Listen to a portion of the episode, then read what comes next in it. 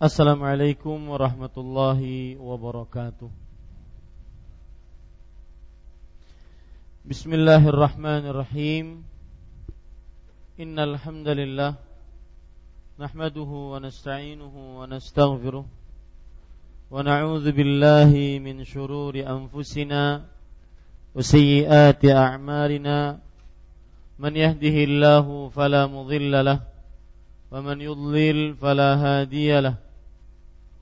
وأشهد أن لا إله إلا الله وحده لا شريك له وأشهد أن محمدا عبده ورسوله. يا أيها الذين آمنوا اتقوا الله حق تقاته ولا تموتن إلا وأنتم مسلمون.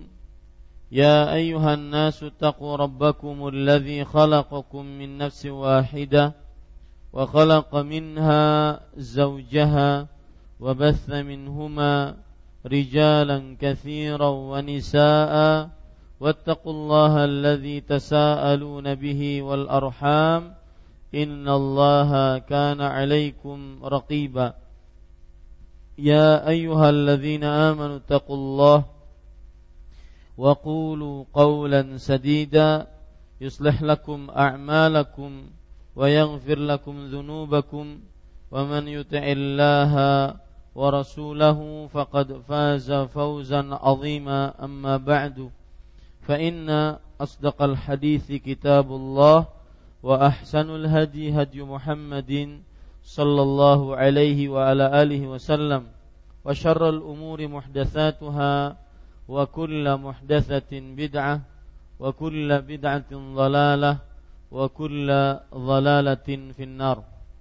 Alhamdulillah kita bersyukur pada Allah Subhanahu wa taala pada malam Rabu 19 Jumadal Ula 1436 Hijriah ini kita kembali duduk bersama di dalam Masjid Imam Syafi'i Banjarmasin Kalimantan Selatan mengkaji ayat-ayat suci Al-Quran dan hadis-hadis Rasul Sallallahu Alaihi Wasallam, yaitu dengan membaca kitab Riyadhus Salihin yang ditulis oleh Imam Yahya bin Sharaf An-Nawawi rahimahullahu taala. Salawat dan salam semoga selalu Allah berikan kepada Nabi kita Muhammad sallallahu alaihi wa ala alihi wasallam pada keluarga beliau, para sahabat serta orang-orang yang mengikuti beliau sampai hari kiamat kelak. Dengan nama-nama Allah yang husna dan sifat-sifatnya yang ulia, saya berdoa, Allahumma inna nas'aluka ilman nafi'an wa rizqan tayyiban wa amalan mutaqabbala. Wahai Allah, sesungguhnya kami memohon kepada Engkau ilmu yang bermanfaat, rezeki yang baik dan amal yang diterima amin ya rabbal alamin Bapak Ibu saudara-saudari yang dimuliakan oleh Allah pada malam ini kita membaca bab yang ke-104 Babun al-aklu mimma yalihi wa wa'dhihi wa ta'dibihi man yusi'u aklahu.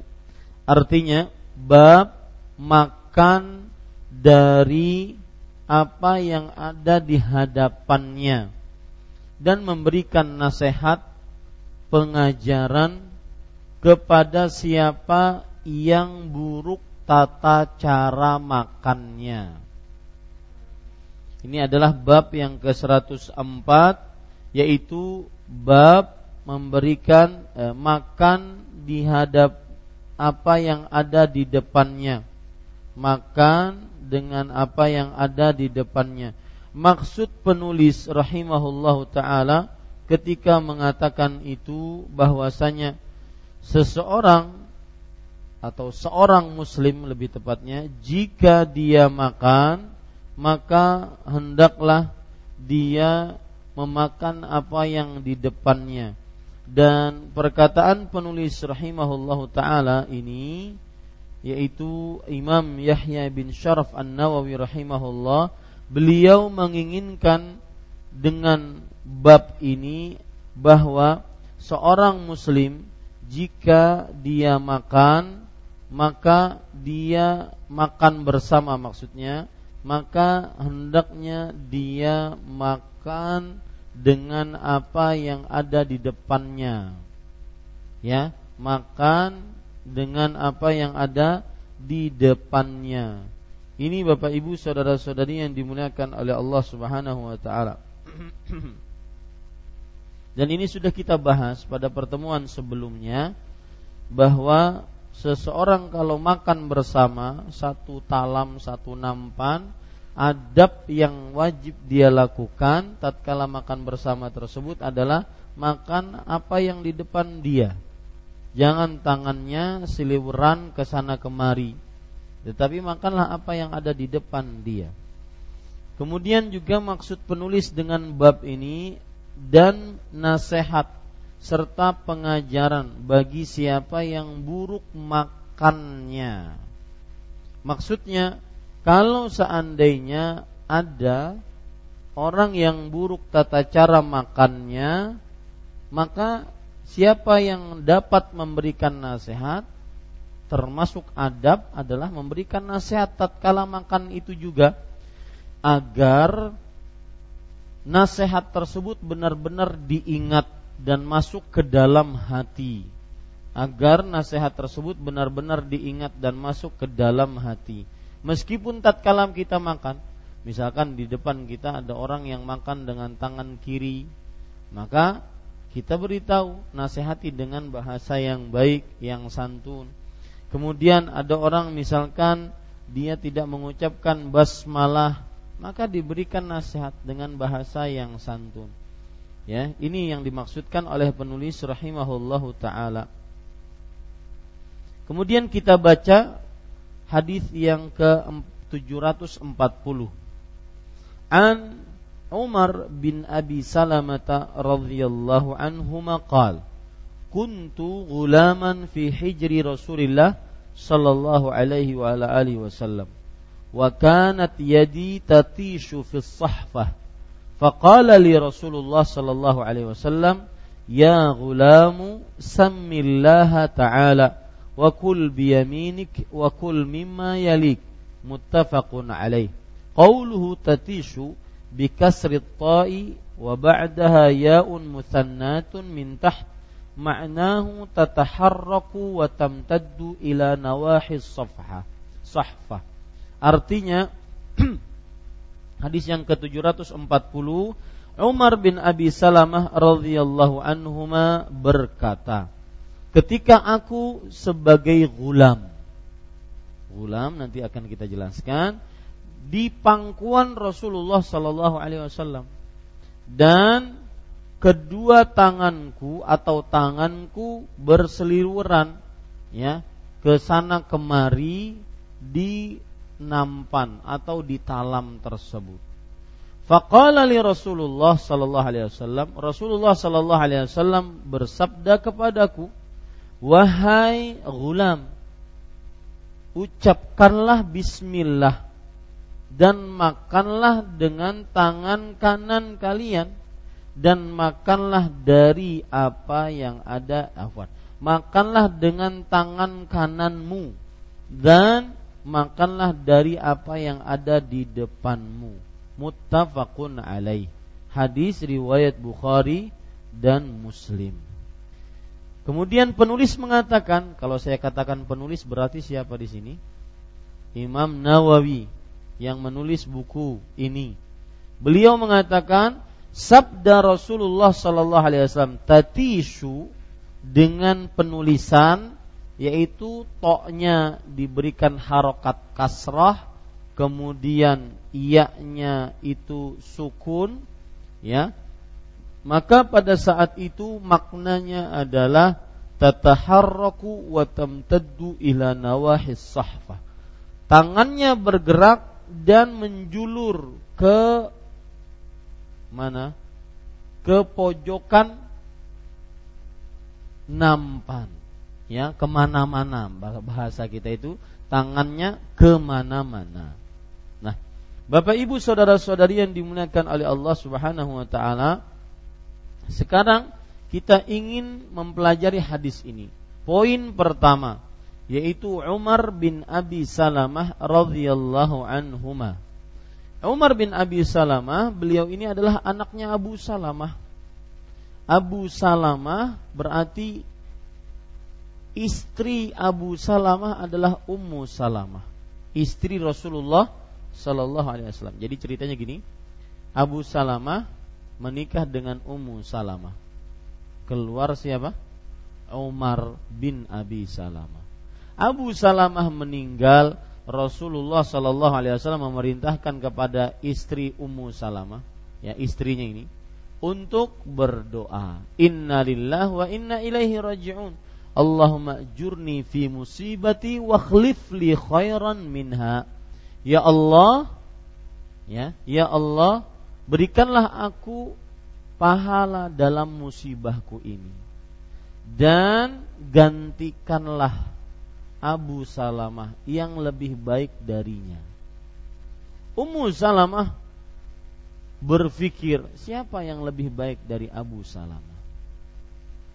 Selama ini suami yang terbaik menurut Ummu Salamah adalah Abu Salamah radhiyallahu anhu.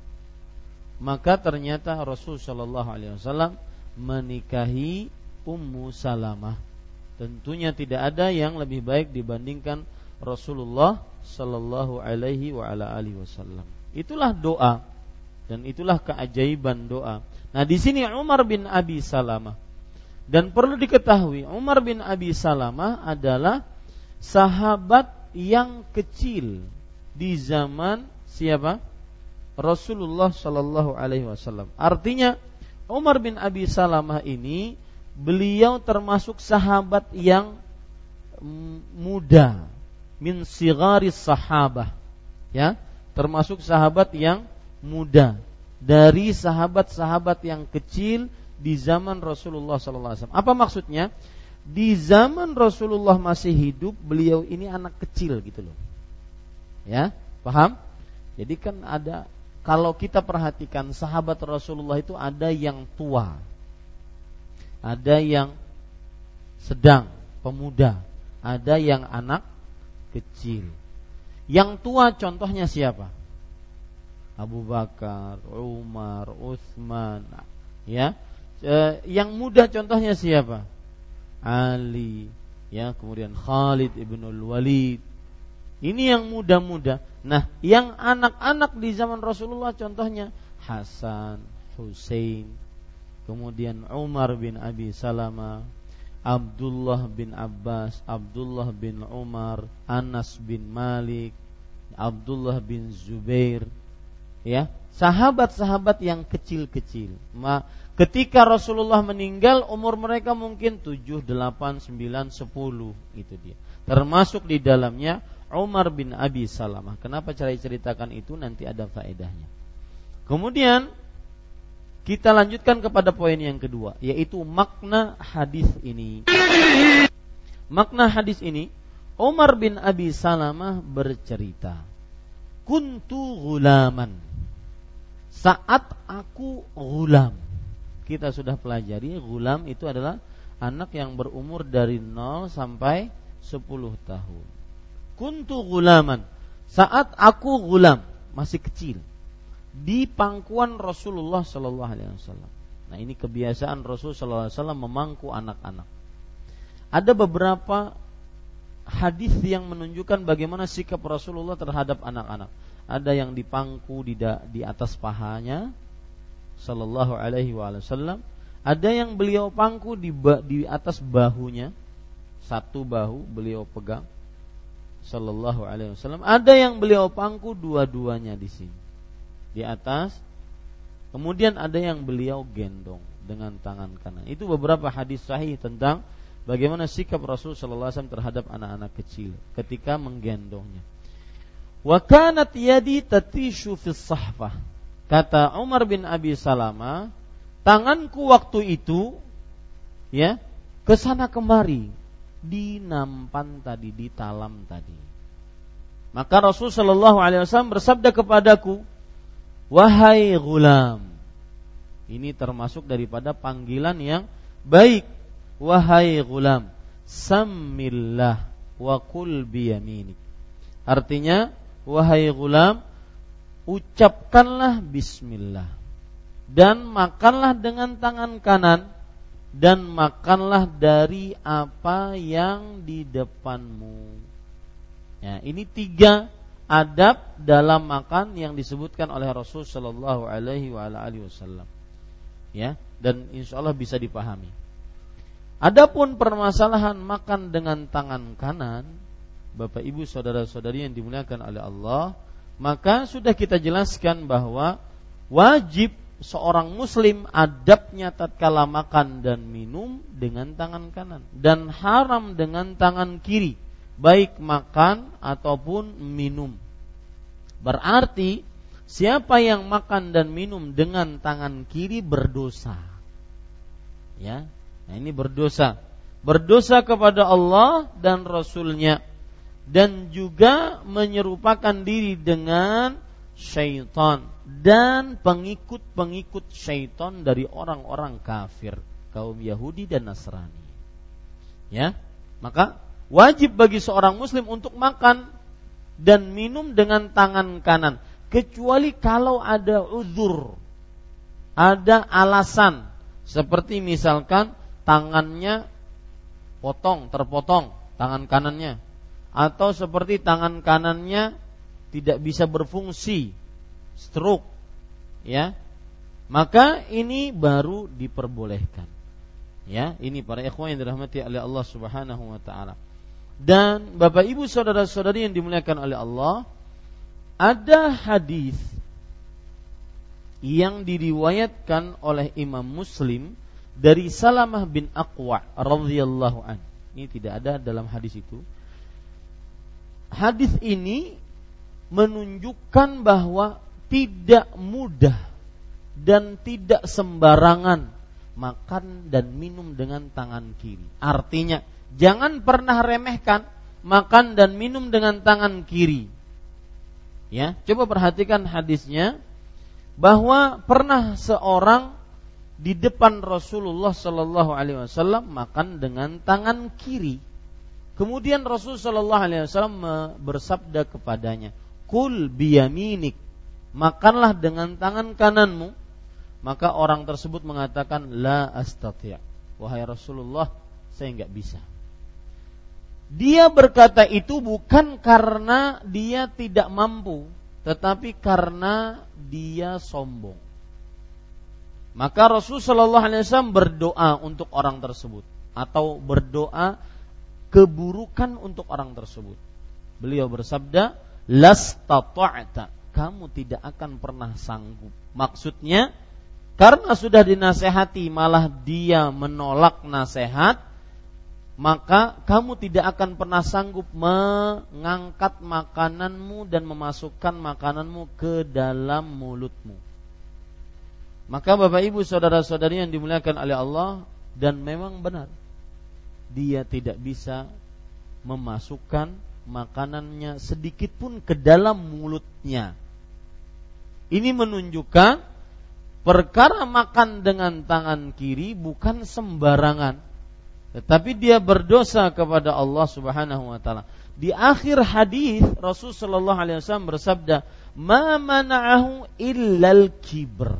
Artinya orang tersebut tidak mau makan dengan tangan kanan, tetap makan dengan tangan kiri, dia tidak mau melakukan itu kecuali karena hanya sombong saja. Kecuali karena apa? Sombong saja. Ini Bapak Ibu, saudara-saudari yang dimuliakan oleh Allah. Hadis ini menunjukkan makan dengan tangan kiri haram dan berdosa. Dan Rasul Shallallahu Alaihi Wasallam telah mengabarkan bahwa alladhi yakulu wa yashrabu bishimal syaitan. Yang makan dan minum dengan tangan kiri adalah syaitan. Maka di depan kita ada dua petunjuk. Ya, yang pertama petunjuk Nabi, yang kedua petunjuk syaitan. Silahkan milih mana. Ya, makan dengan tangan kanan, minum dengan tangan kanan itu adalah petunjuk Nabi Muhammad SAW. Yang kedua, minum dengan tangan kiri, minum dengan makan dengan tangan kiri petunjuk syaitan. Maka para ikhwan yang dirahmati oleh Allah Subhanahu wa taala, oleh karenanya karena itu petunjuk syaitan, maka pengikut-pengikut syaitan pun banyak mengikutinya. Orang-orang dari kaum Yahudi dan Nasrani pun banyak makan dengan tangan kiri. Ya, makan dengan tangan kiri. Nah, ini para ikhwas sekalian dirahmati oleh Allah Subhanahu wa taala. Kemudian perhatikan baik-baik ada sebagian orang ketika makan tangannya kotor. Kemudian dia ingin minum. Maka karena tangannya kotor dengan makanan yang ada, dia minumnya dengan tangan kiri. Minumnya dengan tangan kiri. Maka ini tetap tidak diperbolehkan. Ya, ini tetap tidak diperbolehkan. Dia minum dengan tangan kiri, ini tidak diperbolehkan. Kenapa? Ada kaedah para ulama mengatakan li'annal harama la yubahu illa lidharurah. Hal yang haram tidak dibolehkan untuk dikerjakan kecuali karena terpaksa kecuali karena terpaksa. Sedangkan yang seperti ini bukan terpaksa. Ya. Kita makan ketupat kandangan. Lo. Ketupat kandangan bekacau yang paling nyaman Jarusat Syafiq sudah dibuat ketupat kemudian dikacak apa faedahnya? ya, ini para ikhwan yang dirahmati oleh Allah. Taib, itulah adat. Nah, makan. Kotor tangannya. Maka para ikhwan sekalian, ini bukan darurat untuk memegang dengan tangan kiri. Karena kaedah tadi mengatakan yang haram tidak dibolehkan kecuali tatkala terpaksa. Dan keadaan terpaksa bukan seperti ini Nah ini, ini perlu diperhatikan baik-baik Bapak Ibu saudara-saudari yang dimuliakan oleh Allah. Kemudian perhatikan sekarang juga gelasnya kadang-kadang bukan gelas yang patut dijaga kebersihannya seperti gelasnya sekarang dari plastik, dari kertas-kertas yang dikeraskan. Jadi yang pakailah dengan tangan kanan.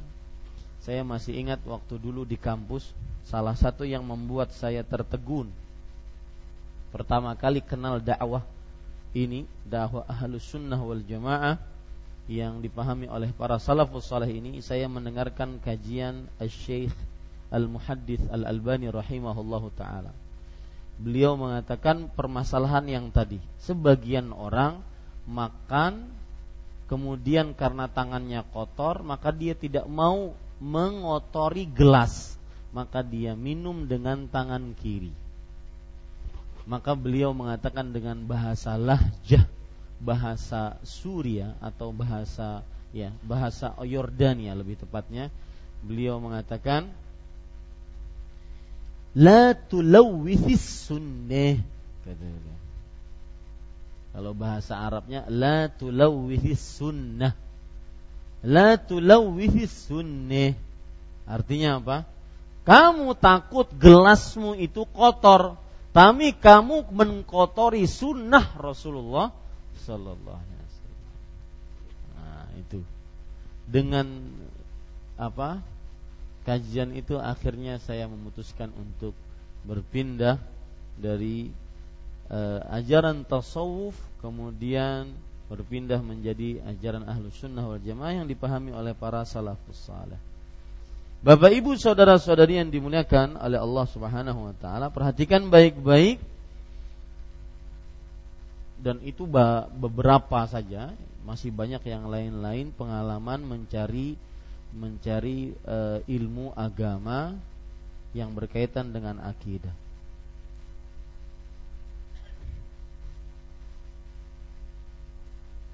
Kemudian Bapak Ibu saudara-saudari yang dimuliakan oleh Allah, berarti siapa yang makan dan minum dengan tangan kiri dia berdosa kepada Allah dan kepada Rasulnya.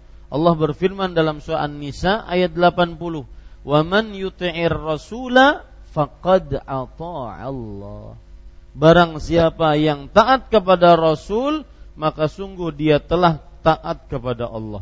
Wa man ya'sillaha wa rasulahu faqad dhalla dhalalam mubina.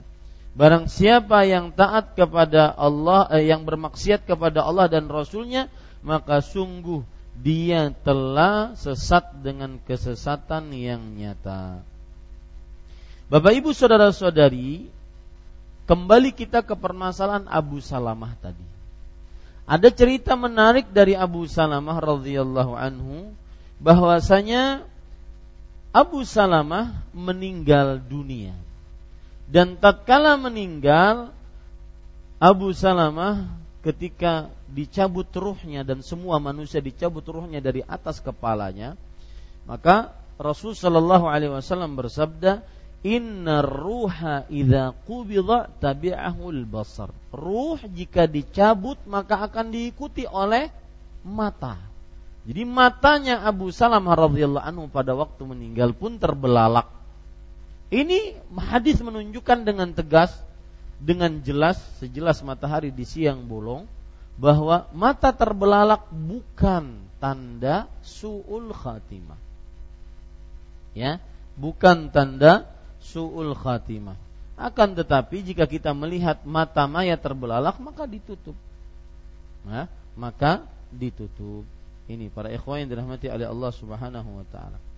Kemudian juga ada pelajaran menarik dari kematian Abu Salamah sebagian keluarga kerabat tatkala mati meninggal seseorang yang dihormatinya, disayanginya, dicintainya, maka mulai lisan-lisannya mengucapkan perkataan yang macam-macam. Maka hati-hati pada saat itu. Jangan mengucapkan yang macam-macam. Kenapa? Karena pada saat itu banyak malaikat yang mengamini apa saja yang diucapkan. Ya, coba perhatikan hadis Rasul Shallallahu Alaihi Wasallam, ala anfusikum illa bi khair, fa innal malaikata yu'minuna ala ma taqulun. Janganlah kalian mendoakan atas diri kalian kecuali dengan kebaikan. Sesungguhnya para malaikat mengaminkan apa yang kalian ucapkan. Maka Bapak Ibu saudara-saudari yang dimuliakan oleh Allah, Makanya Rasul Shallallahu Alaihi Wasallam ketika melihat Abu Salamah meninggal, beliau langsung berdoa, Allahumma gfir li Abi Salamata warfa' darajatahu fil mahdiyin wakhlufhu fi aqibihi fil ghabirin. Yang artinya, wahai Allah ampunilah Abu Salamah, angkatlah derajatnya di dalam orang-orang yang mahdi yang diberikan petunjuk dan gantikanlah di belakangnya pengganti-pengganti yang yang baik. Nah, ini para ikhwan yang dirahmati oleh Allah Subhanahu wa taala. Ini cerita tentang Abu Salamah yang sedikit menyimpang dari tema kita. Kemudian Bapak Ibu saudara-saudari, di sini Rasul sallallahu alaihi wasallam mengatakan, "Ya gulam samillah." Wahai gulam, ucapkanlah bismillah.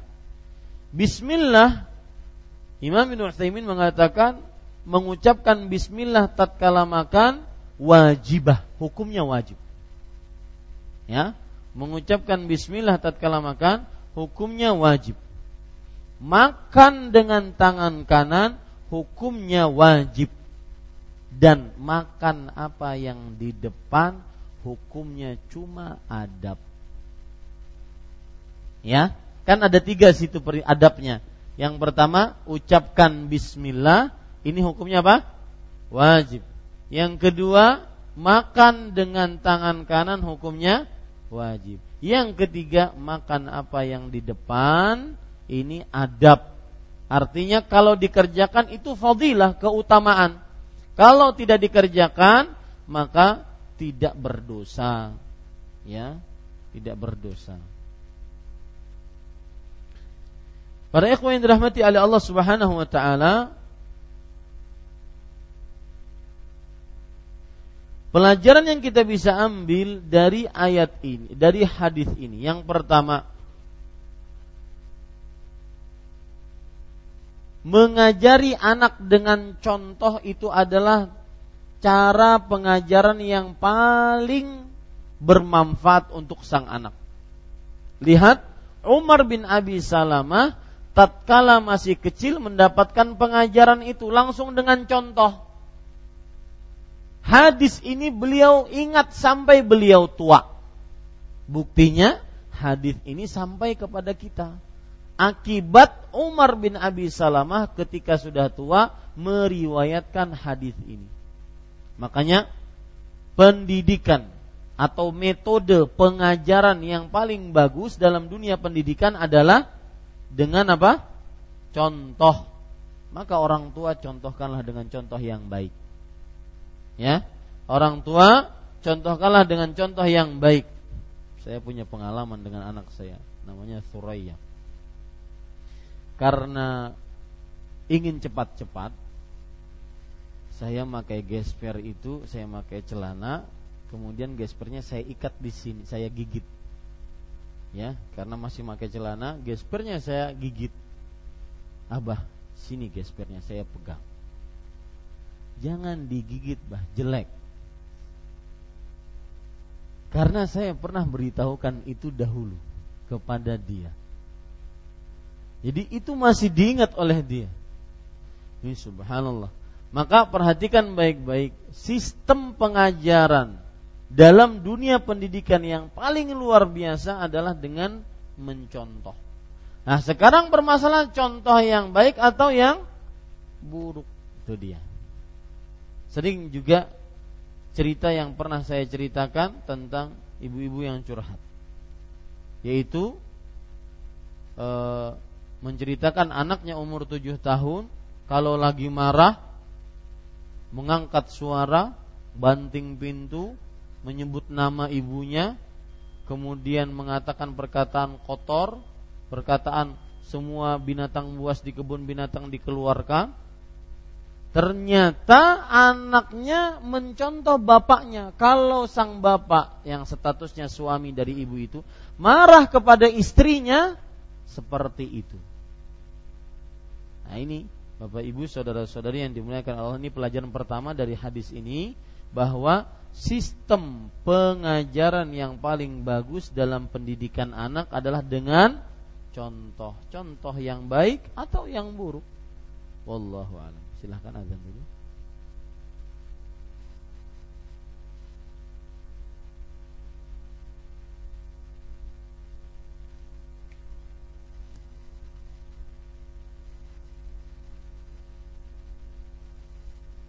الله أكبر الله أكبر.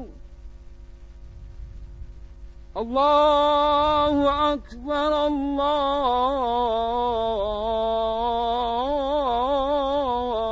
أكبر.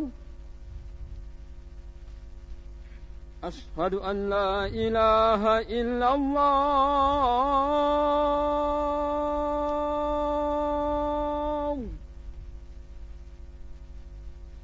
أشهد أن لا إله إلا الله.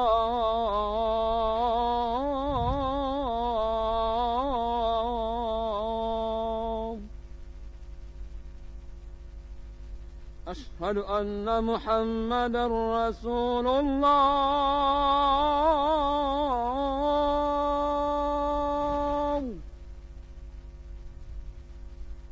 أشهد أن محمدا رسول الله.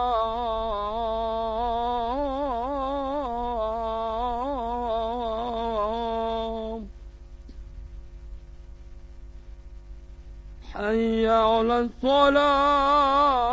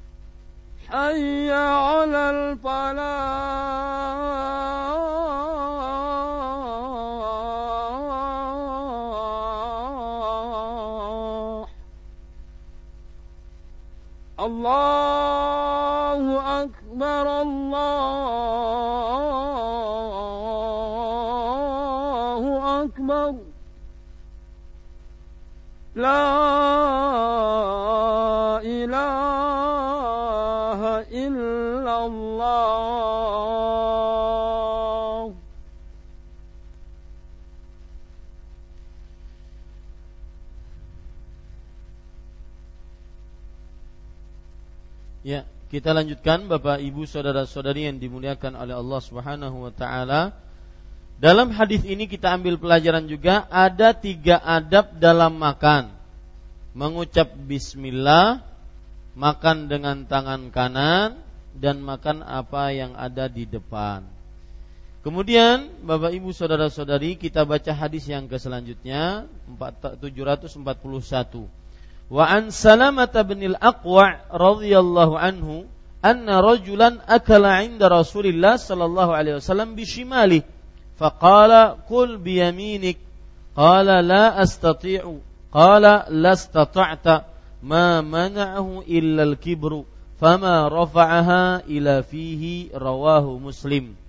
Dari Salamah bin Aqwa radhiyallahu anhu bahwa seseorang pernah makan di sisi Rasulullah Sallallahu Alaihi Wasallam dengan tangan kiri. Jadi kelihatan bersama Rasulullah dengan tangan kiri. Maka Rasul Sallallahu Alaihi Wasallam bersabda kepadanya, makanlah dengan tangan kanan. Nah ini pun perintah dari Rasulullah yang menunjukkan kepada kewajiban. Makanlah dengan tangan kanan. Faqala la astati'. Lalu ia mengatakan aku tidak sanggup Kemudian Nabi Muhammad SAW bersabda, "Lastata'ta." Kamu benar-benar tidak akan pernah sanggup. Artinya, gara-gara itu kamu tidak akan pernah sanggup. Ini doa dari Rasulullah SAW untuk orang tersebut. Ma mana'ahu illal kibr. Tidak ada yang menahannya dari makan dengan tangan kanan kecuali kesombongan. Ini Pak manusia seperti itu. Sifat buruk manusia dinasehati tidak mau menerima nasihat. Ya, Bahkan yang ada bukan malah terima kasih telah dinasehati, terima kasih telah diberikan perhatian, tetapi malah mendatangkan kesombongan. Ya. Sebagaimana dijelaskan oleh Rasul sallallahu alaihi wasallam, "Ma mana'ahu illal kibr." Tidak ada yang menahannya untuk makan dengan tangan kanan kecuali kesombongan.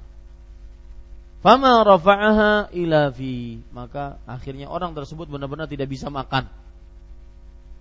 Orang tersebut gara-gara berdusta dan dinasihati malah menyombongkan diri, akhirnya benar-benar tidak bisa makan. Ini bukti nyata bahwa yang menyelisihi sunnah akan tertimpa musibah di dunia dan siksa di akhirat. Allah berfirman dalam Al-Quran, falyahdharil ladzina yukhalifuna an amrih an tusibahum fitnatun aw yusibahum adzabun alim. Artinya hendaklah orang-orang yang menyelisih perintahnya berhati-hati. Perintah Rasul sallallahu alaihi wasallam, berhati-hati. Mereka tertimpa musibah di dunia atau azabun alim atau siksa yang pedih di di akhirat. Surah An-Nur ayat 63. Ya, ini para ikhwan yang dirahmati oleh Allah. Dan banyak contoh-contoh yang menyelisihi bahkan menghina sunnah Rasul disegerakan siksanya di dunia itu banyak. Ya, banyak sekali contoh-contoh yang menyelisihi sunnah Rasul bahkan menghina sunnah Rasul disegerakan siksanya di dunia. Saya pernah menerjemahkan buku judulnya Ta'zimus Sunnah di situ disebutkan oleh syekh kita, dosen yang ngajar kita ilmu hadis, beliau namanya Syekh Abdul Qayyum As-Suhaibani. Beliau menyebutkan di situ beberapa riwayat kejadian oh, bahayanya me, me, menghina sunnah, menghina sunnah. Di antaranya kita tahu itu siwak untuk e, dari kayu arok itu siwak Bapak Ibu saudara-saudari yang dimuliakan oleh Allah dengan siwak tersebut akhirnya orang ini menghinakan Kata dia, saya tidak akan pernah gunakan siwak kecuali untuk membersihkan dubur saya. Apa yang terjadi? Dia praktekkan benar. Siwaknya dia bersihkan duburnya. Tidak beberapa lama maka dia hamil padahal laki-laki. Dia hamil padahal laki-laki. Kemudian apa yang terjadi Bapak Ibu saudara-saudari yang dimuliakan oleh Allah? Yang terjadi adalah hamil sampai 9 bulan kemudian dia keluarkan bayi yang dikandungnya tadi. Pada laki-laki. Mengeluarkan dari mana? Dari duburnya. Kemudian yang keluar apa?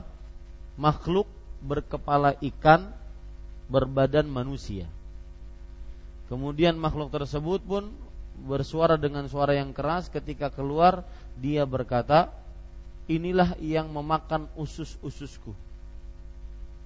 Ya memakan usus-ususku kemudian tidak berapa lama makhluk tersebut mati orangnya pun mati.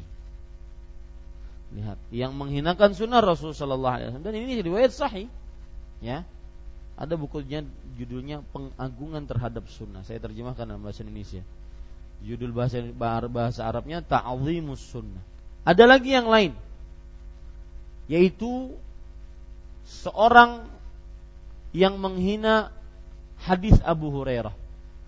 Rasul sallallahu alaihi wasallam bersabda, "Idza staiqadha ahadukum min manamihi fala yaghmis yadahu fil ina'i thalath, fala yaghmis yadahu hatta yaghsilaha thalathan." Artinya, jika seorang dari kalian bangun dari tidur, jangan memasukkan tangannya langsung ke dalam kolam, ember, tapi basuh di luar dulu tiga kali. Ini sunnahnya begitu, kalau habis tidur. Ya, maka nikmat sekali Pak mengerjakan sunnah Rasul SAW kalau habis tidur tuh. Pertama basuh tangan dengan sabun, ya. Kemudian setelah itu baru gosok gigi. Kemudian setelah itu baru berkumur-kumur, baru berwudu. Itu sunnah-sunnah yang sangat luar biasa. Rasakan itu adalah ajaran Rasul SAW ketika kita bangun waktu subuh misalkan. Nah, orang ini eh, kemudian Rasul SAW bersabda, fa inna ahadakum la yadri aina batat yaduhu. Salah seorang dari kalian tidak tahu di mana tangannya berada tatkala dia tidur. Makanya jangan langsung membasuh berkumur-kumur memasukkan ke dalam bejana atau ember ataupun kolam, tapi basuh dulu di luar. Karena kita nggak tahu tangan kita ini malam tadi di mana dia menginap. Di depan kah, belakang kah, samping kanan kah, samping kiri kah? nggak tahu. Maka orang ini menghina. Kata dia, saya tahu di mana tangan saya. Saya tahu di mana tangan saya berada. Artinya dia menghina sunnah ini. Karena Rasulullah SAW mengatakan fa inna ahadakum la yadri aina batat yadu. Seseorang tidak mengetahui tangannya tadi malam bermalam di mana, artinya ngapain gitu. Maka besok malamnya dia tidur. Tahu apa yang terjadi Bapak Ibu? Tangannya masuk ke dalam duburnya sampai habis. Ini bahayanya menghina sunnah Rasul Sallallahu Alaihi Wasallam. Dan itu buktinya ta firman Allah, "Fal yahdharil ladzina yukhalifuna an amri an tusibahum fitnatun aw yusibahum adzabun alim." Hati-hati orang-orang yang menyelisih sunnah Rasul Sallallahu Alaihi Wasallam. Mereka tertimpa apa? Fitnah yaitu ujian, musibah di dunia atau siksa yang pedih di di akhirat. Maka bisa diambil pelajaran di sini bahwa yang menghina sunnah Rasul disegerakan siksanya di di dunia. Oh itu banyak sekali. Ya, banyak sekali cerita-cerita itu. Enggak tahu saya di Indonesia sudah di, sudah dicetak atau belum, tetapi di Arab Saudi sudah dicetak buku tersebut pengagungan terhadap sunnah. Ya dan itu e, banyak cerita-cerita yang tentang mengagungkan sunnah Rasul Shallallahu Alaihi Wasallam. Taib. Hadis riwayat Imam Muslim yang menunjukkan hadis tersebut adalah sahih. Taib Bapak Ibu saudara-saudari yang dimuliakan oleh Allah Subhanahu wa taala, kita ambil sekarang hadis yang selanjutnya. bab 105. Babun nahyi 'anil qiran baina tamratain wa nahwihima idza akala jama'atun illa bi idzni rufqatihi. Bab larangan untuk menggabung dua kurma atau yang semisal dari keduanya jika makan sama-sama kecuali dengan izin temannya. Apa maksudnya ini, Pak? Makan kurma lo, makan kurma, ambil dua sekaligus. Ya, takutnya diambil orang. Ya. Jadi ambil satu, pegang tangan kanan, ambil satu, pegang kiri. Makan, makan. Ya, ini ini dilarang dalam agama Islam. Adab seorang muslim tidak mengumpulkan dua kurma sekaligus. Kecuali dengan izin siapa? Dengan izin kawannya, temannya e, sama-sama makan tersebut. Hadisnya berbunyi An Jabalah ibnu Suhaib radhiyallahu anhu qal Asabana ama sanatin ma'abni Zubair faruziqna tamran wa kana Abdullah ibnu Umar radhiyallahu anhuma yamurru bina wa nahnu na'kul fayaqulu la tuqarinu fa inna an-nabiyya sallallahu alaihi wasallam naha 'anil qiran thumma yaqul illa an yasta'dhina ar-rajulu akhahu muttafaqun alaihi Artinya dari Jabal ibn Suhaim radhiyallahu anhu ia berkata Kita asabana ama sanah ma'abni Zubair. Kita mendapatkan tahun e, kekeringan, paceklik. Ya, waktu itu bersama Ibnu Zubair. Faruziqna tamar. Lalu kita dapati panen kurma. Wa kana Abdullah bin Umar radhiyallahu anhu yamurru bina wa nahnu na'kul. Abdullah bin Umar radhiyallahu anhu melewati kita, kita sedang lagi makan. Maka Nabi uh, Abdullah bin Umar mengatakan, "La tuqarinu." Jangan kalian makan dua sekaligus. Ya, dua kurma sekaligus. Jangan. Apalagi dua untuk sekaligus. Ya, jangan. Fa inna Nabi sallallahu alaihi wasallam naha 'anil qiran. Rasul sallallahu alaihi wasallam melarang untuk menggabung makanan. Kemudian beliau bersabda kecuali salah seorang dari kalian meminta izin kepada saudaranya muttafaqun alaih. Para ikhwah yang dirahmati oleh Allah Subhanahu wa taala, hadis ini ya, maksudnya adalah menjaga perasaan siapa? Kawan yang sedang makan bersamanya, ya, menjaga perasaan kawan yang sedang makan bersamanya. Hadis ini bisa dipahami, dia kita langsung kepada hukum hadis ini. Yang pertama yaitu berkumpul dalam makan itu sunnah. Dan di dalamnya terdapat berkah. Jadi saling berkumpul satu nampan itu sunnah Rasul sallallahu alaihi wasallam.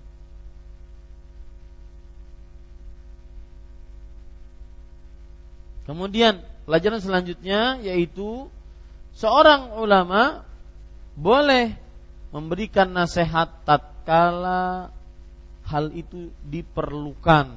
Seperti Abdullah bin Umar radhiyallahu anhu memperhatikan orang-orang yang sedang makan, maka beliau memberikan nasihat tatkala waktu itu.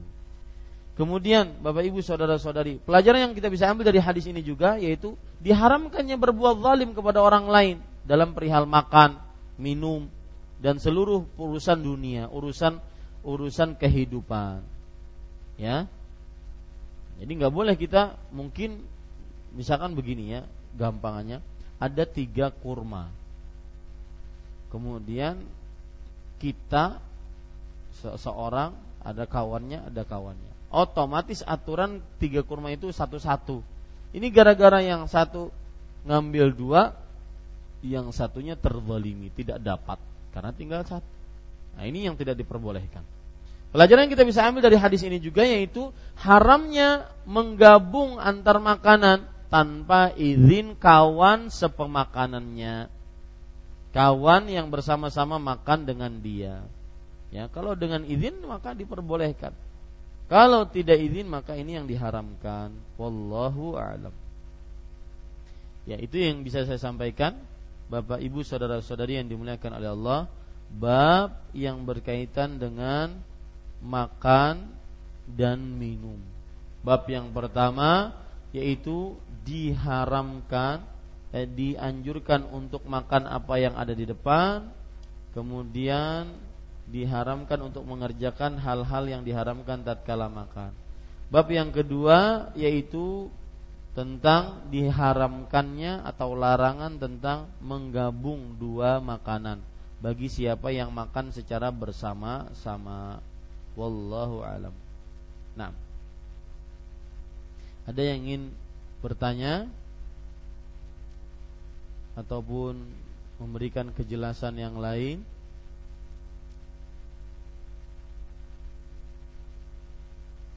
Ya, jika tidak ada kita cukup ya silakan. Boleh di luar Ustaz pertanyaan? Silakan. Ya. Uh, ini pertanyaan orang Ustaz. Jadi pertanyaan antum juga nggak apa-apa. ya. Uh, karena orang ini dulu hidup di uh, dunia hitam ceritanya gitu Ustaz. Salah pergaulan badannya itu bertato besar dan cukup banyak saat uh, setelah dia paham apakah ada anjuran dari Al-Quran dan As-Sunnah untuk menghapus tato? Itu yang pertama saat yang kedua uh, apakah uh, lebih penting mana saat menghapus tato atau misalnya umroh? Hah? pergi umroh. Ah Nah, kemudian kalau umroh itu bermasalah nggak saat kalau badannya bertato? Terima kasih. Ya. Pertama tentang tato, maka jawabannya Rasulullah SAW bersabda, "La'anallahu al-washimat wal mustawshimat." Allah melaknat orang wanita-wanita yang mentato dan wanita-wanita yang minta ditato. Hadis ini menunjukkan beberapa hal. Yang pertama, laknat Allah bagi kelakuan tato baik yang membuatnya atau yang minta dibuatkan padanya. Satu. Yang kedua, hadis ini menunjukkan bahwa wanita yang mentato, wanita yang diminta ditato dilaknat. Hadis ini kemudian ada pertanyaan, kenapa disebutkan wanita? Kenapa laki-laki tidak? Maka kebanyakan di zaman dahulu adalah yang melakukan tato itu para wanita. Berarti juga hadis ini menunjukkan bahwa yang laki-laki yang mentato itu sebenarnya menyerupakan diri dengan wanita. Karena itu kebiasaan dulu bagi para bagi para perempuan. Seperti yang saya pernah singgung laki-laki itu nggak perlu pakai e, berdandan macam-macam. Ya aksesoris yang aneh-aneh. Anting kalung kemudian gelang. Gelang saya heran gelang laki-laki aneh-aneh. Ada yang tasbih kena ada yang eh, apa namanya benang, ada yang melebihi perempuan pakai gelang. Ya. Kemarin naik pesawat di depan saya ada orang yang pakai anting. Saya perhatikan antingnya itu bujuran ke anting ini atau bandak aja. Laki-laki pakai anting. Ya. Maka kembali ke permasalahan tadi, tato menyerupakan diri dengan perempuan. Ya. Taib. Kalau sudah kita pahami hukumnya itu, maka diharamkan dengan sangat. Bahkan dia dosa besar. Sebab kenapa tato diharamkan? Salah satu sebabnya adalah al-mughayyirati li khalqillah. Yaitu yang merubah ciptaan Allah. Maka semua yang merubah ciptaan Allah dapat laknat. Dan ini termasuk konsep berfikir dalam atau konsep dasar fikih dalam fikih kecantikan perempuan ya semua yang merusak atau merubah ciptaan Allah maka ini diharamkan dalam Islam seperti mengerik alis kemudian uh, apa namanya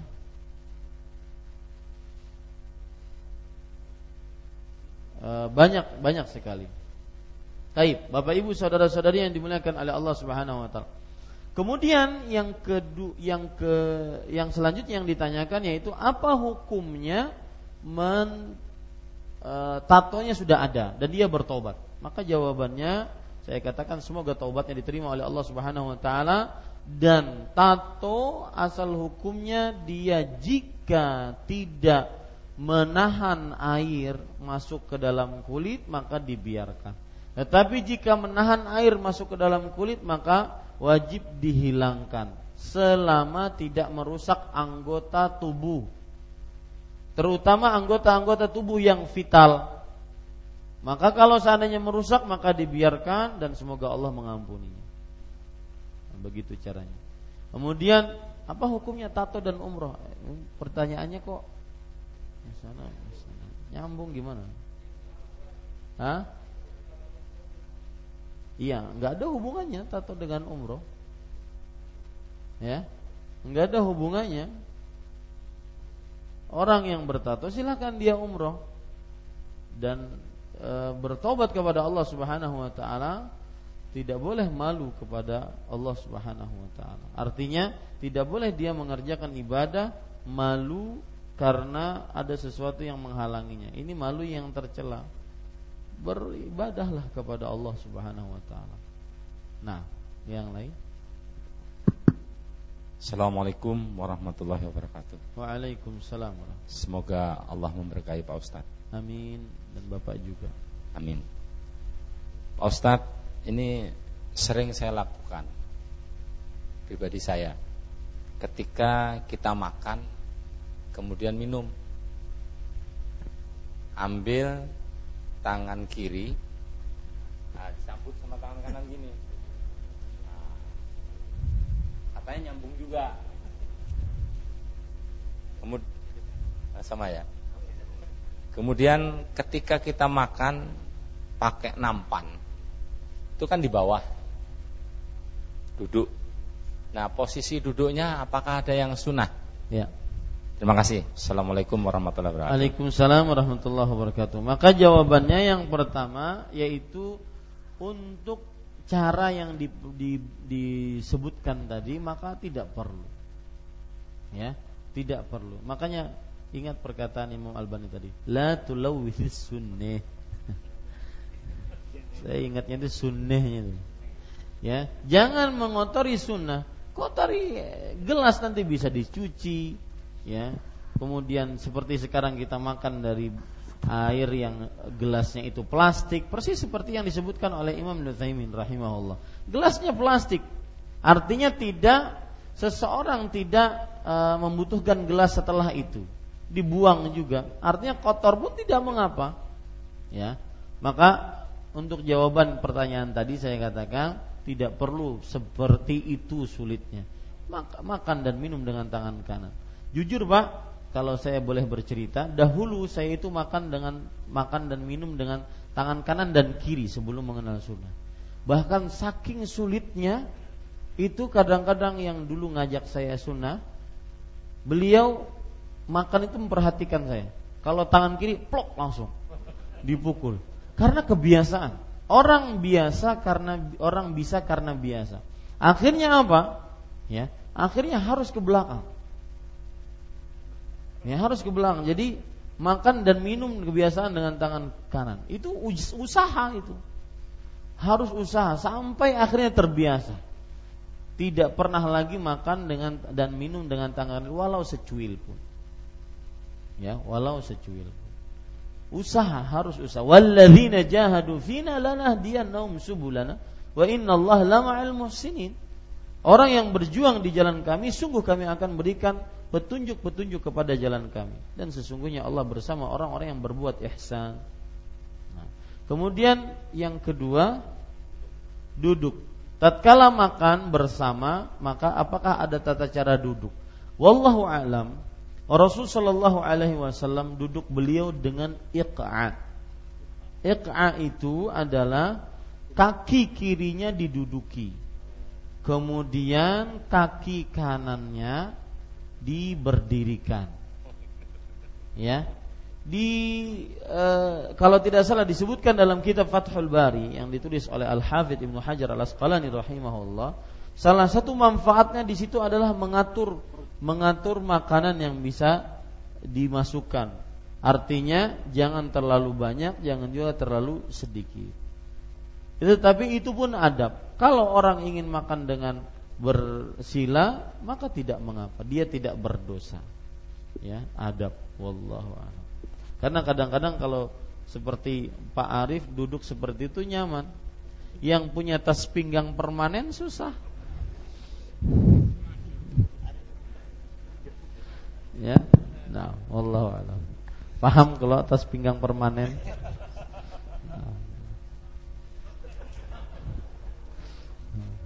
Nah, tafadhol. Assalamualaikum warahmatullahi wabarakatuh. Waalaikumsalam warahmatullahi Semoga Allah selalu menjaga antum. Amin antum. Uh, dalam hadis ke-741 Ustaz. Mohon maaf pertanyaannya kalau keliru. Kalau kita lihat di sana ternyata para sahabat pun eh, maaf maaf barangkali salah satu sahabat pun ada yang sombong yang tidak apa tidak mengindahkan perintah Rasulullah jadi maksud Anda bagaimana kita-kita yang jauh dengan para dengan Nabi. Yang kedua, hadis yang nomor 742, apakah ilahnya itu sudah bisa selesai? Karena di dalam hadis itu paceklik apakah dibenarkan pada saat kita musim panen raya tidak mengapa walaupun kawan dihiga kadang iakan kita mengukut langsung makan barangkali terima kasih Ustaz. Ya, yang pertama yaitu hadis yang ke-741 tadi. Uh, ada penjelasan bahwa yang orang tidak mau diberitahu itu orang munafik. Nah, itu dia. Ada penjelasan bahwa yang tidak mau diberitahu, lah astagfirullah, saya nggak bisa wahai Rasulullah. Ini namanya orang munafik. Artinya dia termasuk golongan orang-orang yang munafik yang memang tidak percaya dengan Rasul Shallallahu Alaihi Wasallam. Adapun hadis yang ke-742 kan disebutkan di awalnya tentang paceklik kekeringan, kemudian kesulitan buah-buahan dan semisalnya. Maka mungkin tatkala itu yang dilarang untuk mengumpulkan dua kurma. Maka jawabannya tidak. Ya. Jawabannya adalah bahwa seorang dilarang untuk mengumpulkan makanan karena ada teman-temannya. Mau dia paceklik, mau tidak paceklik, mau untuknya banyak, mau kada banyak ya, tetap saja dilarang untuk mengumpulkan dua makanan tersebut. Wallahu alam. Kemudian Bapak Ibu nanti kita akan bahas e, tentang mengumpulkan makanan ini. Ada adab makan dan minum atau pola tata cara makan dan minum Rasul Shallallahu Alaihi Wasallam yaitu mengumpulkan dua hal. Seperti beliau makan kurma dengan semangka Nah, ini mengumpulkan makanan. Artinya mengumpulkan makanan sehingga netral, tidak terlalu e, berlebihan dalam artian tidak bagus untuk kondisi tubuh, tidak juga terlalu merendahkan darah misalkan. Contoh yang lain juga Rasul Shallallahu Alaihi Wasallam suka dengan e, e, apa namanya daging kemudian setelah itu dicampur dengan yang lain. Ya agar netral tidak terlalu tinggi. Ya ini nanti kita akan bahas. Itu juga termasuk hal-hal yang menggabung dalam makanan. Wallahu alam. Ada yang lain? Uh, Ustadz kalau mengambil makanan dengan tangan kiri terus memakan dengan tangan kanan bagaimana Ustadz? Iya.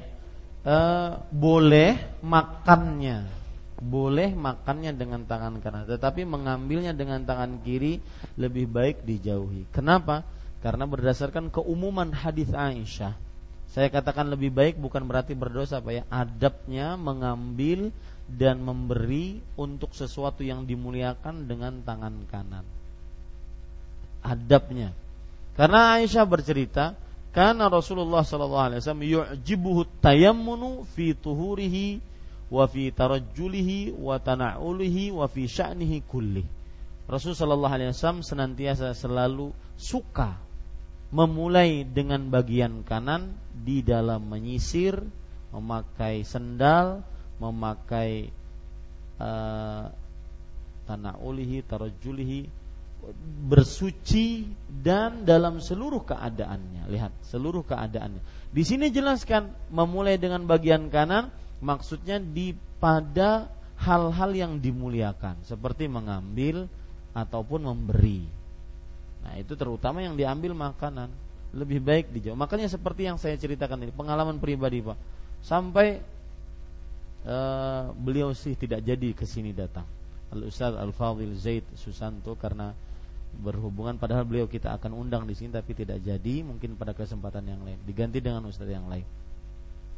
Beliau itu yang di hadapan setiap kali kita makan berduaan karena saya kebiasaan makan minum yang dengan tangan kiri ya akhirnya harus dibiasakan ya. Dan tidak ada proses mengambil meletakkan memasukkan makanan ataupun minuman kecuali dengan tangan kanan. Harus latihan ya wallahu a'lam. Nah silahkan kasih mic pak sebentar biar dengar semua pak Haji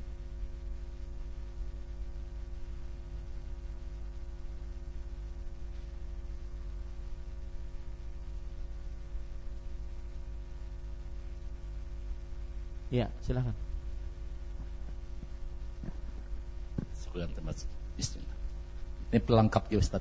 Iya. Kebiasaan kalau kita makan itu kan kebiasaan pakai yang pakai sendok Ustaz. Iya. Itu kebiasaan saya sudah makan umumnya kan ditutup. Iya. Di masyarakat kita. Iya. Mungkin di jemaah kita masih ada juga.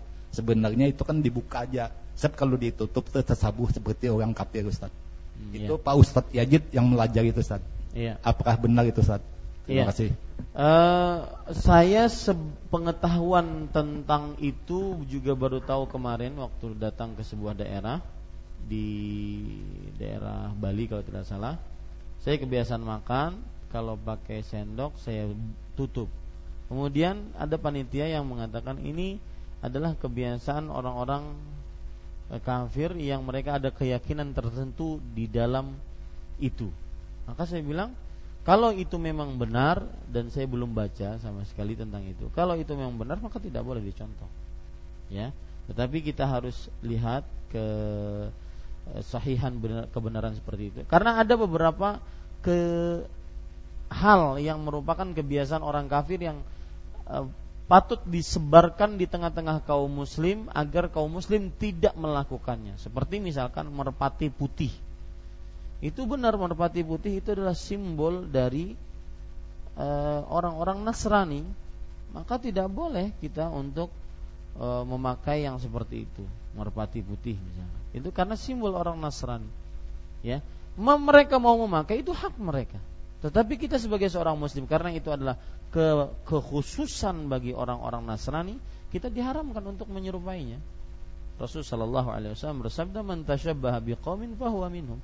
Nah, kalau seandainya juga makan seperti yang dibilang tadi, menutup e, jadi sendoknya itu ditutup, ya bukan dibiarkan terbuka, maka kalau seandainya memang ada keyakinan itu biasanya kita nanti saya akan cari insya Allah saya akan pelajari kalau memang itu benar keyakinan dari orang-orang Nasrani ataupun Yahudi atau orang kafir lainnya maka diharamkan seorang muslim untuk mengikutinya wallahu a'lam Nah, ada yang lain?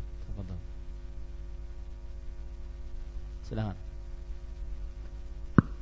Bismillah, Assalamualaikum warahmatullahi wabarakatuh. Waalaikumsalam. Barakallahu barak. Uh, berkaitan dengan makan set, bolehkah mengangkat piring? Uh, dan juga atau yang apa lebih abdulnya makan di atas meja atau lesehan? Nanti ada hadis ya Rasulullah Shallallahu Alaihi Wasallam beliau tidak makan di tempat yang tinggi begitu. Ya, di atas meja boleh tetapi kan dulu tidak ada kursi duduk kemudian disediakan meja yang meninggi. Nah, ini beliau tidak suka. Ya. Beliau tidak suka. Tetapi apakah kemudian dilarang mengangkat piring? Maka tidak ada dalil yang menunjukkan ke sana. Terutama ya ketika makanan-makanan tersebut yang susah untuk tidak diangkat misalkan ya seperti sop soto rawon.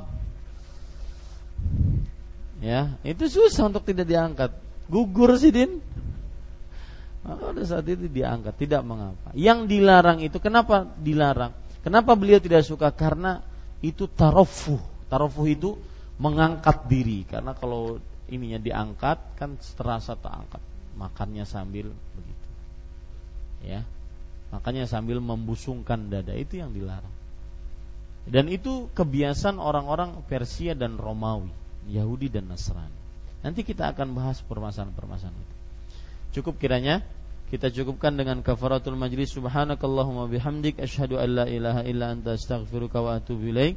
Sallallahu nabiyana Muhammad walhamdulillahi rabbil alamin. Wassalamualaikum warahmatullahi wabarakatuh.